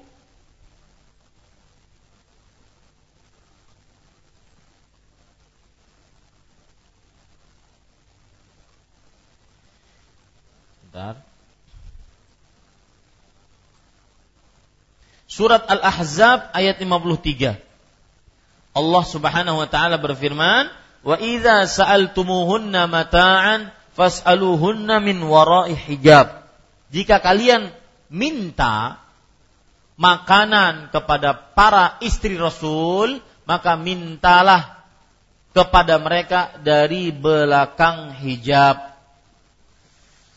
Kata Imam Ibn Kathir rahimahullah, sebagaimana kalian dilarang untuk masuk ke rumah-rumah mereka tanpa ada suami, maka begitu pula kalian dilarang untuk berkumpul dengan mereka.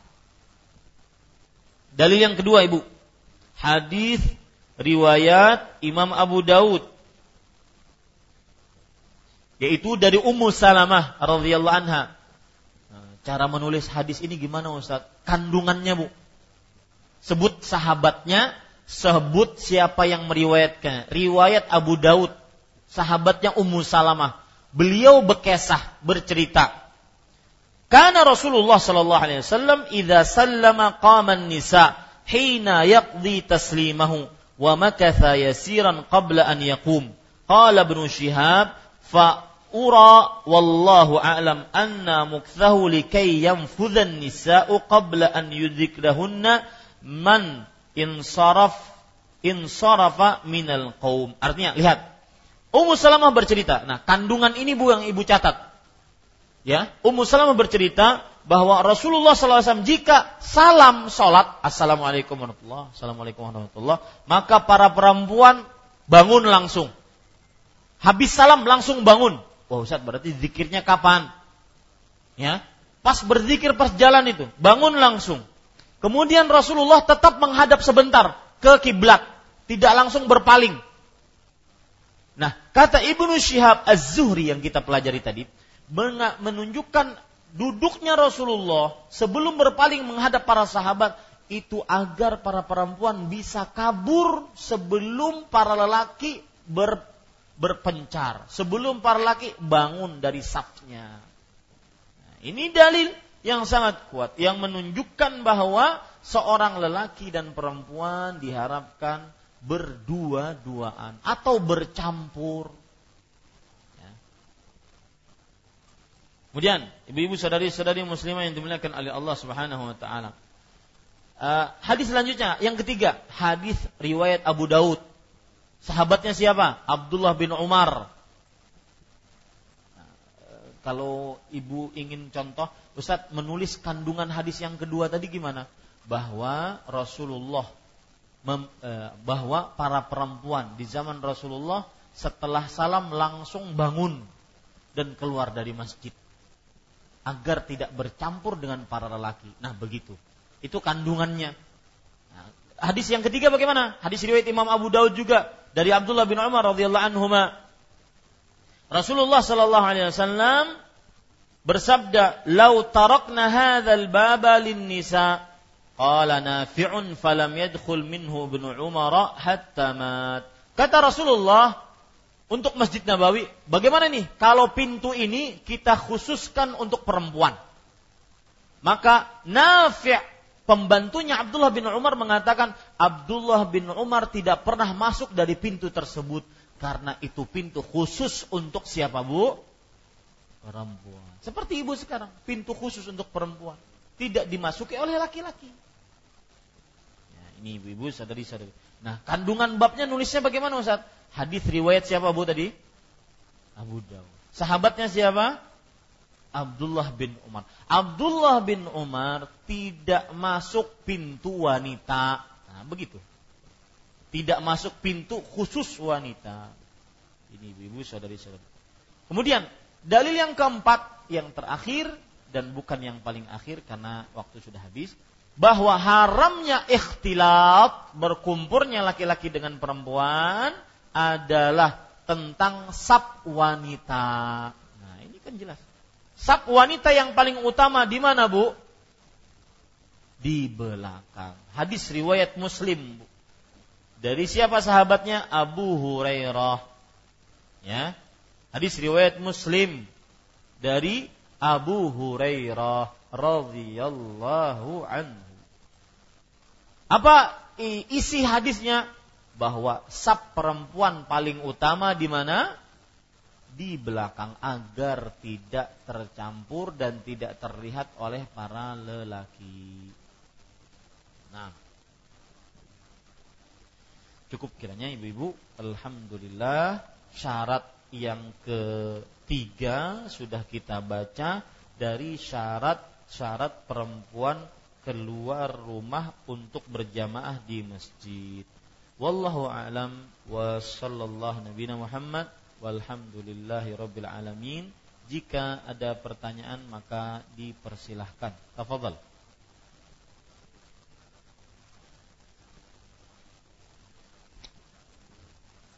Nah, silakan ibu.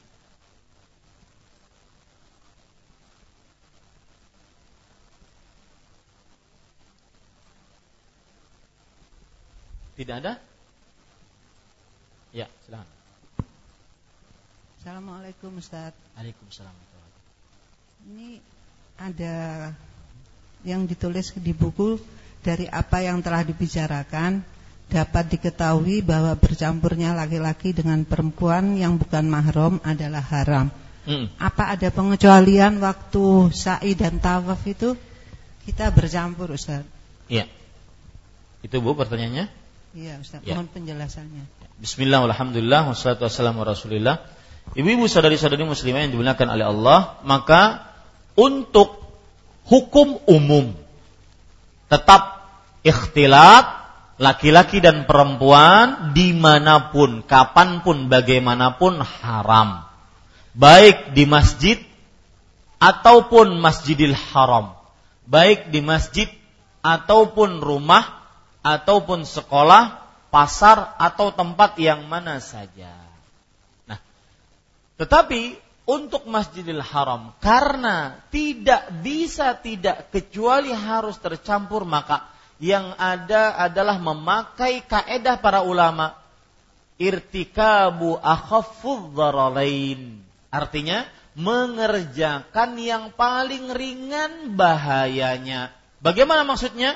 Tetap tidak mungkin kita atur orang tawaf atau sa'i, laki-laki dulu tawafnya, ya, perempuannya nanti, nggak bisa. Maka pada saat itu kita berusaha semaksimal mungkin mencari keburukan yang paling ringan, yaitu berkumpullah tatkala tawaf dengan para sesama jenisnya. Laki-laki bertawaf dengan laki-laki, perempuan bertawaf di gerombolan perempuan, atau boleh juga ditemani oleh mahramnya jika ingin terkumpul. Wallahu a'lam.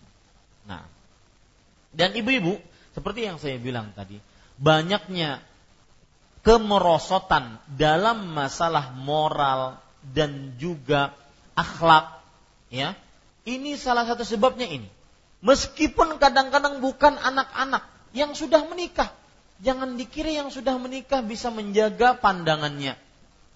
Misalkan ada suami istri, ada suami istri, ya, mereka saling bertatap, istri menatap suami yang satu, suami menatap istri yang satu. Akhirnya belelek-lelekan. Maka jangan seperti itu, ya. Dan ini sering terjadi kalau misalkan sang suami dapat tamu, ya, ada tamu, maka istrinya diajak untuk juga ikut duduk di situ, padahal tamu sang suami laki-laki. Maka jangan, ya. Wah, kada mungkin Ustaz, itu kawan ulun paling parah. Siapa bisa menjamin? Tidak ada yang bisa menjamin, ya. Nanti ditakutkan pada pandangan pertama tumbuh benih-benih cinta, ya. Bukan jatuh cinta, tumbuh. Jangan jatuh lagi, tumbuh.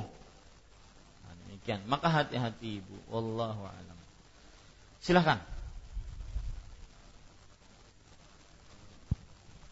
Uh, Ustaz, saya ada mendengar uh, tentang hadis, uh, saya sih nggak hafal ya redaksinya, uh, bahwa uh, Rasulullah ketika melihat e, wanita itu di masjid bertabarut, maka disuruh pulang ke rumah untuk mandi. Jadi, e, pertama apakah hadis tersebut sahih, dan yang kedua mohon penjelasannya. Ya itu aja Ustaz. Jazakallahu khair.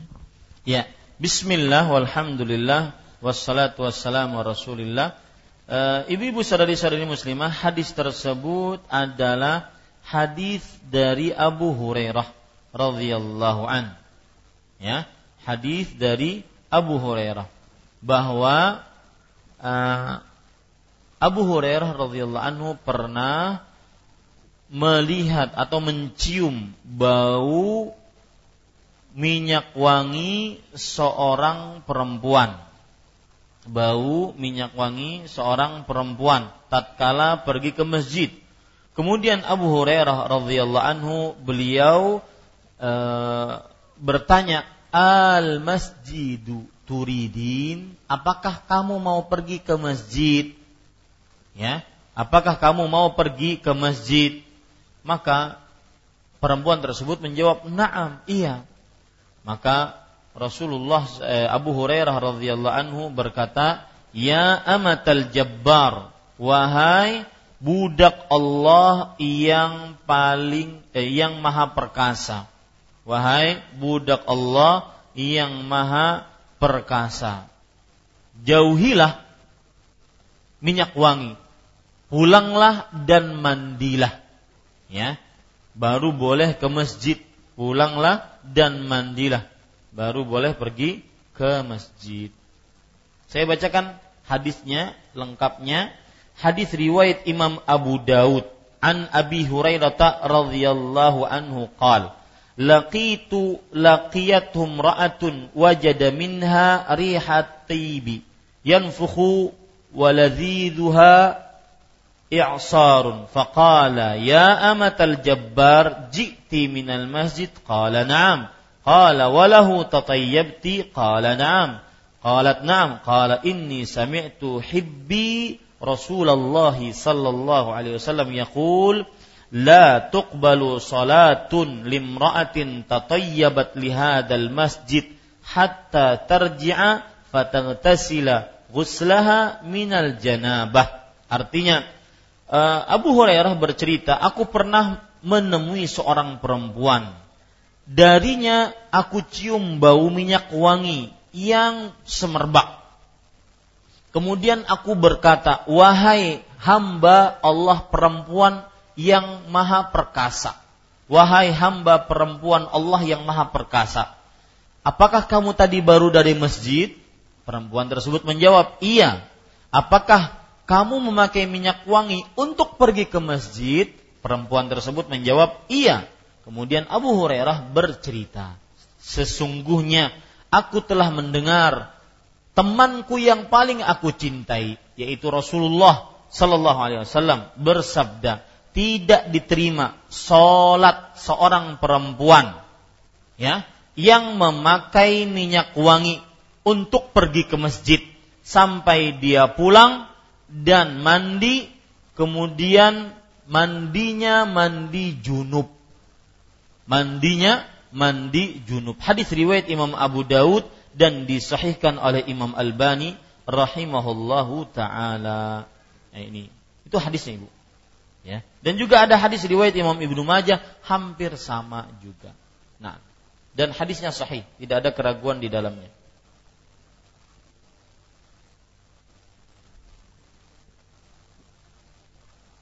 Ada yang lain? Pertanyaan lewat S M S. Assalamualaikum waalaikumsalam warahmatullahi. Saya Irhandi Banjarbaru. Apakah berdosa sebagai suami membiarkan istri keluar rumah dengan riasan wajah, perhiasan, walau sudah dengan jubah dan jilbab besar, padahal sudah dinasihati dengan dalil-dalil? Syukran, barakallahu fikum. Selama suami sudah menasihati, yang berdosa berarti istrinya. Yang berdosa istrinya.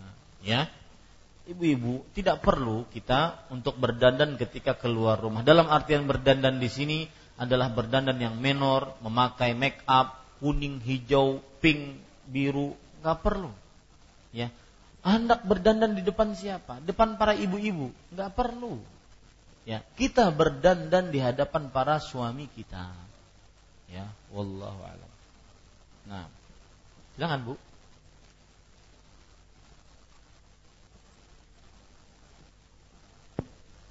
Ustaz mau bertanya, e, wanita kan tidak wajib sholat berjamaah. Nah, misalnya kita sholat berjamaah di sebuah masjid, kemudian ada perempuan yang masuk dan dia sholat. Kenapa, Ibu? Dia sholat? Dia sholat, kemudian dengan gerakan sholat sendiri tidak mengikuti e, sholat berjamaah yang sedang dilakukan.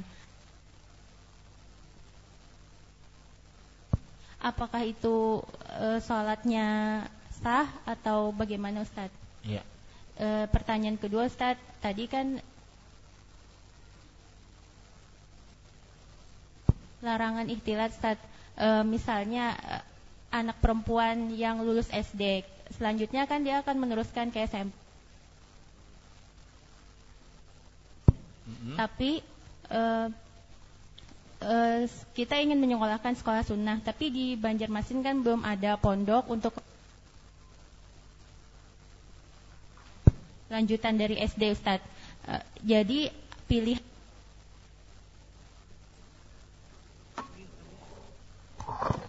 ya, silakan, Bu. Ulangi, Bu, ulangi. Ya, saya ulangi, Ustaz. E, misalnya ada anak perempuan kita lulus S D, selanjutnya kan mungkin diteruskan kemana gitu. Kita ingin masukkan ke sekolah sunnah, cuman di Banjarmasin belum ada. Ya, mudah-mudahan apakah ada, Bu, nantinya. Insyaallah, amin. Hmm. Apakah pilihannya untuk sementara dia tidak disekolahkan atau dimasukkan pondok pesantren di Banjarmasin tapi yang belum sunnah? Sedangkan kalau untuk menyekolahkan keluar Banjarmasin mungkin terlalu jauh, ada ada alasan yang lain, Ustaz. Ya. Terima kasih, Ustaz. Ya. Sama-sama, Ibu, atas pertanyaannya, bagus. Dan yang pertama yaitu masalah sholat perempuan kan tidak wajib di masjid, tetapi dia sholat ke masjid, kemudian dia tidak mengikuti jamaah. Bolehkah itu?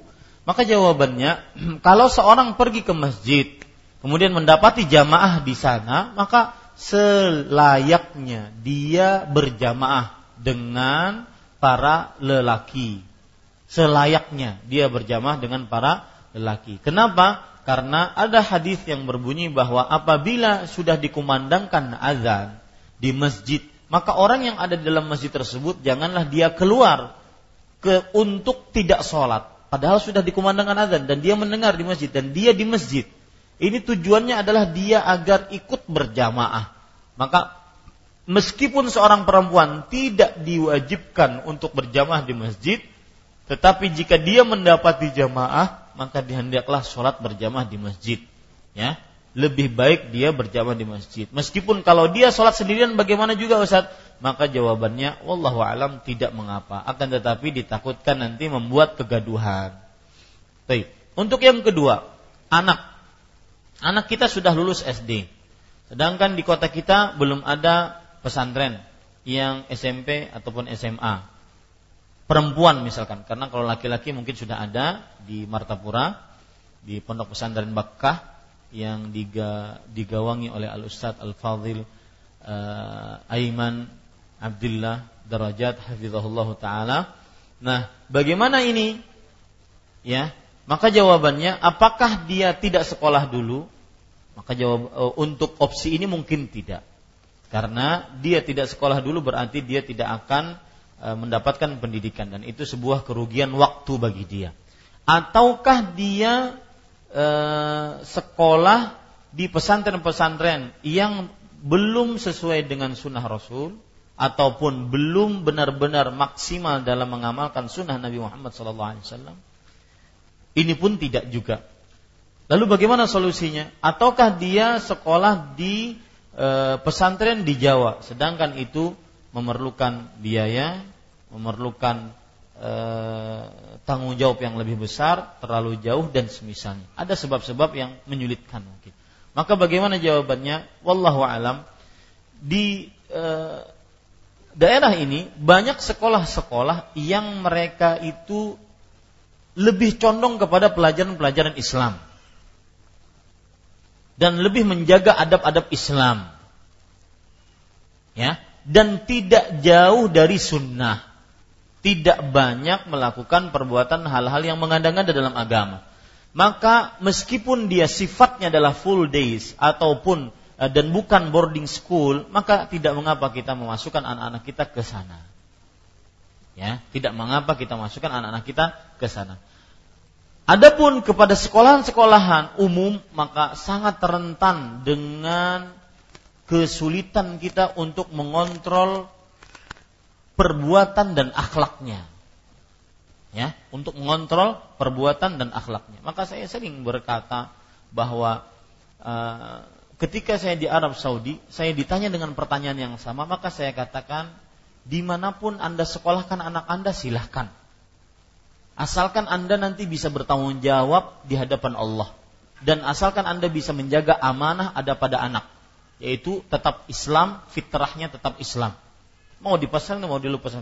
Setelah saya pulang ke Indonesia, maka saya harus merubah jawaban saya. Kenapa? Karena ternyata sulit untuk mempertahankan jawaban tersebut dengan realita yang ada. Pergaulan yang begitu bebas, kemerosotan akhlak dan moral yang begitu luar biasa. Jangankan anak-anak S M P, S M A, anak-anak S D saja susah untuk kita jaga. Setiap hari ada saja sesuatu yang dia bawa pulang ke rumah. Ya, padahal di rumah kita tidak sangat menjaga agar tidak melihat, mendengar ataupun mengucapkan, melakukan hal-hal yang dilarang dalam Islam. Akan tetapi dia harus bergaul, dia makhluk sosial. Maka pada saat itu akan sangat kesulitan bagi kita apabila dia sekolah di sekolahan umum yang sangat kurang untuk menitik beratkan kepada pendidikan agama, pergaulan agama, pergaulan yang sesuai dengan agama Islam. Maka pada saat itu saya anjurkan, kalau tidak bisa dikirimkan ke pesantren, baik di Banjarmasin ataupun di luar Banjarmasin, maka pada saat itu dia disekolahkan di sekolahan-sekolahan terpadu Islam yang lebih menjaga keislamannya. Ingat, sekolah-sekolah Islam kadang-kadang ada yang malah kan tidak menjaga keislamannya. Artinya dia sekolah Islam tetapi malah tidak terjaga keislamannya. Ini tidak ada manfaatnya, tetapi sekolah Islam yang memang komitmen dengan keislamannya. Meskipun di sana mungkin ada beberapa penyimpangan-penyimpangan pemikiran, akan tetapi ini lebih ringan dibandingkan yang lainnya. Wallahu a'lam. Tetapi lebih utama lagi di pesantren yang nyunnah, yang benar-benar kita hanya bisa berharap, dan setelah itu kita berdoa semoga anak kita di pesantren sunnah tersebut benar-benar e, maksimal belajar ilmu agamanya sehingga menjadi anak yang soleh yang diharapkan oleh orang tuanya. Wallahu a'lam. Nah, silakan Bu. Assalamualaikum Pak Ustadz. Waalaikumsalam warahmatullahi wabarakatuh. E, gimana kalau nggak ada yang napkah, napkahi lagi seorang wanita, jadi terpaksa keluar? Ya. Gimana hukumnya Pak Ustadz? Ya, apabila seorang perempuan muslimah dia tidak ada yang menafkahi lagi. Misalkan seorang istri yang ditalak ataupun yang tinggal mati oleh suaminya, bagaimana dia bisa mengambil nafkah? Maka jawabannya, perempuan yang seperti ini lebih baik dia mencari pendamping agar ada yang menafkahinya. Ya, ini satu solusinya. Yang kedua, boleh dia keluar rumah dan bekerja untuk mencari nafkah, asalkan dengan syarat-syarat dan batasan-batasan yang sudah disebutkan oleh para ulama rahimahumullahu ta'ala. Di antaranya, pekerjaannya tersebut pekerjaan yang memang cocok untuk perempuan. Ya, maka kalau perempuan muslimah dia tidak cocok mengaspal jalanan.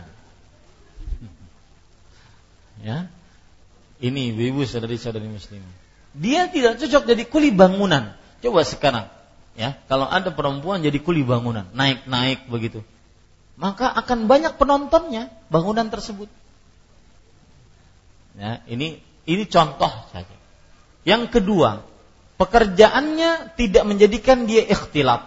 Yang ketiga, pekerjaannya tidak menjadikan dia membuka auratnya. Maka pada saat itu diperbolehkan, ya, diperbolehkan. Dan syarat-syarat yang lainnya yang dibenarkan dalam Islam sebagai pembatasan untuk perempuan yang bekerja.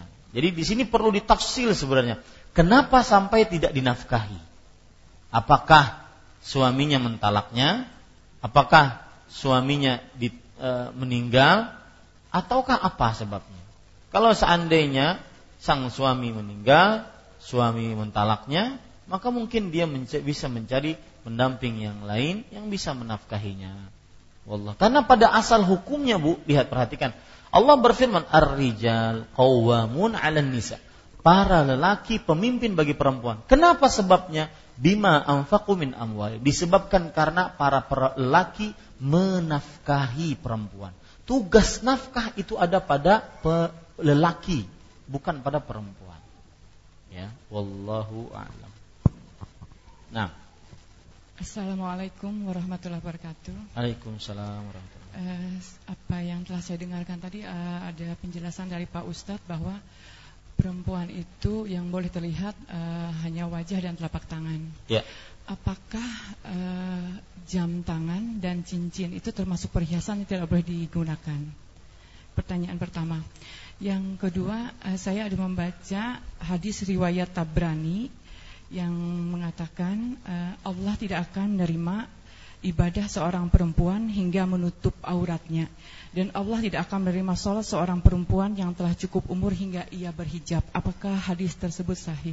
Demikian, terima kasih Ustaz. Assalamualaikum warahmatullahi wabarakatuh. Waalaikumsalam warahmatullahi wabarakatuh. Yang pertama tentang uh, yang biasa terlihat. Janganlah para perempuan memperlihatkan perhiasannya kecuali yang biasa terlihat. Nah, ini masih permasalahan yang biasa terlihat.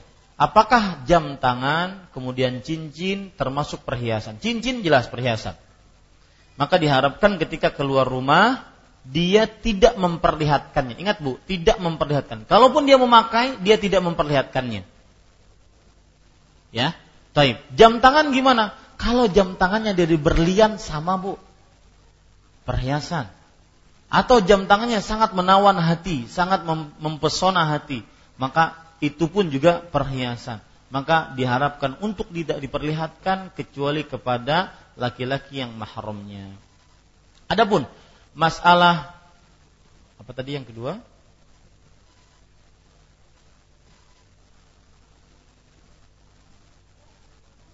Yang kedua apa tadi?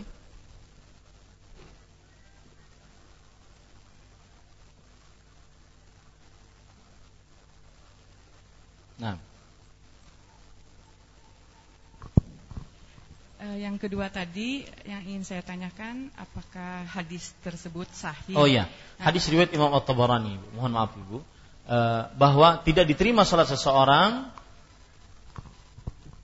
kecuali dengan menutup auratnya.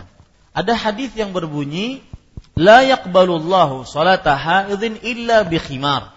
Tidak diterima salat wanita yang sudah baligh kecuali dengan menutup khimar, menutup kepalanya.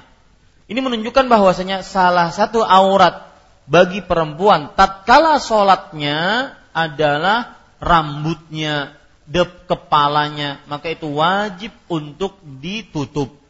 Ya, wajib untuk ditutup. Khimar di sini maksudnya adalah penutup kepala. Ini salah satu dalil dari seluruh mazhab yang menunjukkan bahwa perempuan salah satu pakaian sholatnya adalah menutup kepalanya. Wallahu a'lam.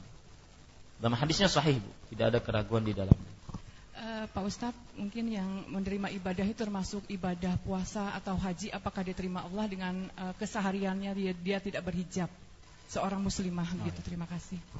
Ya, sama-sama Ibu atas pertanyaannya. Maka jawabannya adalah yang dimaksud pada hadis tersebut sholatnya.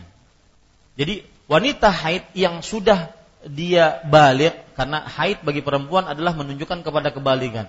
Ketika dia sholat tanpa penutup kepala, tidak diterima sholatnya. Adapun amal ibadah seseorang yang mana wanita itu kesehariannya tidak menutup aurat, apakah diterima? Maka jawabannya tidak ada dalil yang menunjukkan amalnya tidak diterima. Paham maksud saya, Bu, ya? Jadi hadis yang saya bacakan tadi, yang Ibu bacakan tadi, bahwa dia tidak diterima sholatnya tatkala ketika sholat tidak menutup kepalanya. Adapun ya amalan-amalan lain yang dia kerjakan, misalkan dia bersedekah, bakti orang tua, membantu orang lain, kemudian macam-macam dia kerjakan amalan-amalan saleh, Tetapi kesehariannya dia tidak menutup auratnya, tidak membuka, uh, tidak menutup kepalanya, tidak memakai jilbab yang semestinya disyariatkan dalam Islam, maka apakah amalan ini diterima dalam keadaan dia tidak menutup hijabnya? Maka jawabannya uh, tidak diterima, atau diterimanya amalan seseorang itu berdasarkan dalil.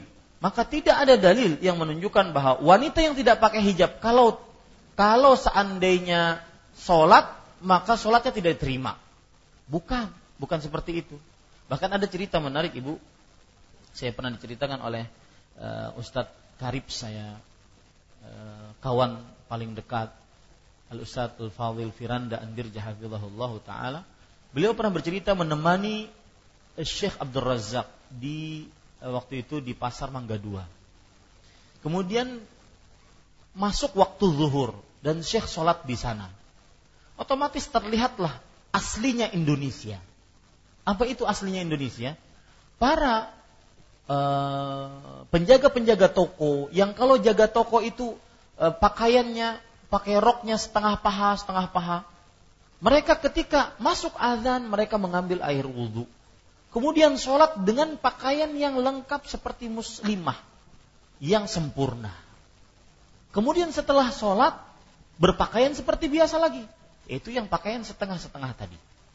Maka uh, Al-Ustadz Firanda mengatakan, Syekh Afwan, al-manzar ghairu jayyid.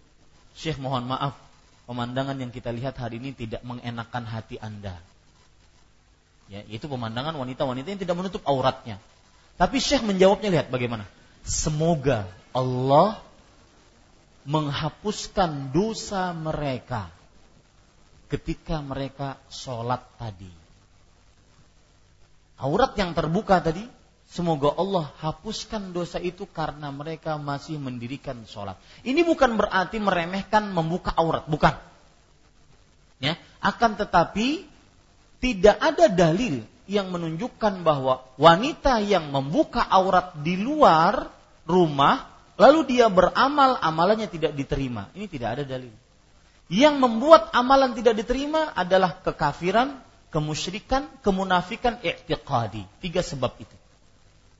Ya, adapun yang membuat amalan tidak diterima membuka aurat, maka ini tidak. Belum ada dalilnya menuju ke sana. Kecuali, Bu, kecuali perempuan ini menghalalkan buka aurat. Nah, itu beda. Menghalalkan. Kalau ditanya, apa si perempuan ini ditanya, Bu, Mbak, buka aurat apa hukumnya? Menurut saya halal. Nah, ini berarti menghalalkan apa yang diharamkan oleh Allah. Maka berarti dia sudah keluar dari Islam. Itu pun setelah hujjah, setelah pendirian pertanyaan, kenapa berkata seperti ini, apakah terpaksa dan semisalnya.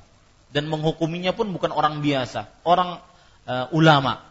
Kalau tetap dia menghalalkan apa yang diharamkan, maka sholatnya tidak terima. Dan seluruh amalnya tidak terima. Karena dia menghalalkan apa yang diharamkan. Wallahu a'lam. Sini ada pertanyaan, apa hukum apabila kita sholat disentuh oleh anak yang masih bayi, sedangkan anak itu memakai popok atau membawa najis? Mohon penjelasannya. Jazakumullahu khairan. Dari Ibu Lisnawati di Sudan, Sungai Danau. Maka ibu-ibu, saudari-saudari muslimah yang dimuliakan oleh Allah, eh, jika bayi tersebut dia bergelayut saat ibunya sedang duduk tasyahud atau sedang sujud atau sedang duduk di antara dua sujud atau sedang berdiri, maka bagaimana sholat sang ibu tersebut? Padahal si bayi ini memakai popok, memakai e, pembalut. Maka jawabannya, selama pembalut tersebut tidak bocor, maka tetap sah. Ya, selama pembalut tersebut tidak bocor, maka tetap sah. Bukankah kita pernah mendengar Rasulullah shallallahu alaihi wasallam tatkala sholat beliau menggendong siapa? Abu Umamah al-Bahili tatkala bayi. Dan bayi sangat rentan dengan najis, sangat rentan dengan kencing. Akan tetapi tetap dibawa oleh Rasulullah shallallahu alaihi wasallam selama tidak terkena najisnya. Nah, ini diperbolehkan. Wallah. E, e, termasuk di dalamnya juga menggendong bayi tatkala tawaf, menggendong bayi tatkala sholat, termasuk di dalamnya. Allahu a'lam. Nah, cukup. Ada lagi?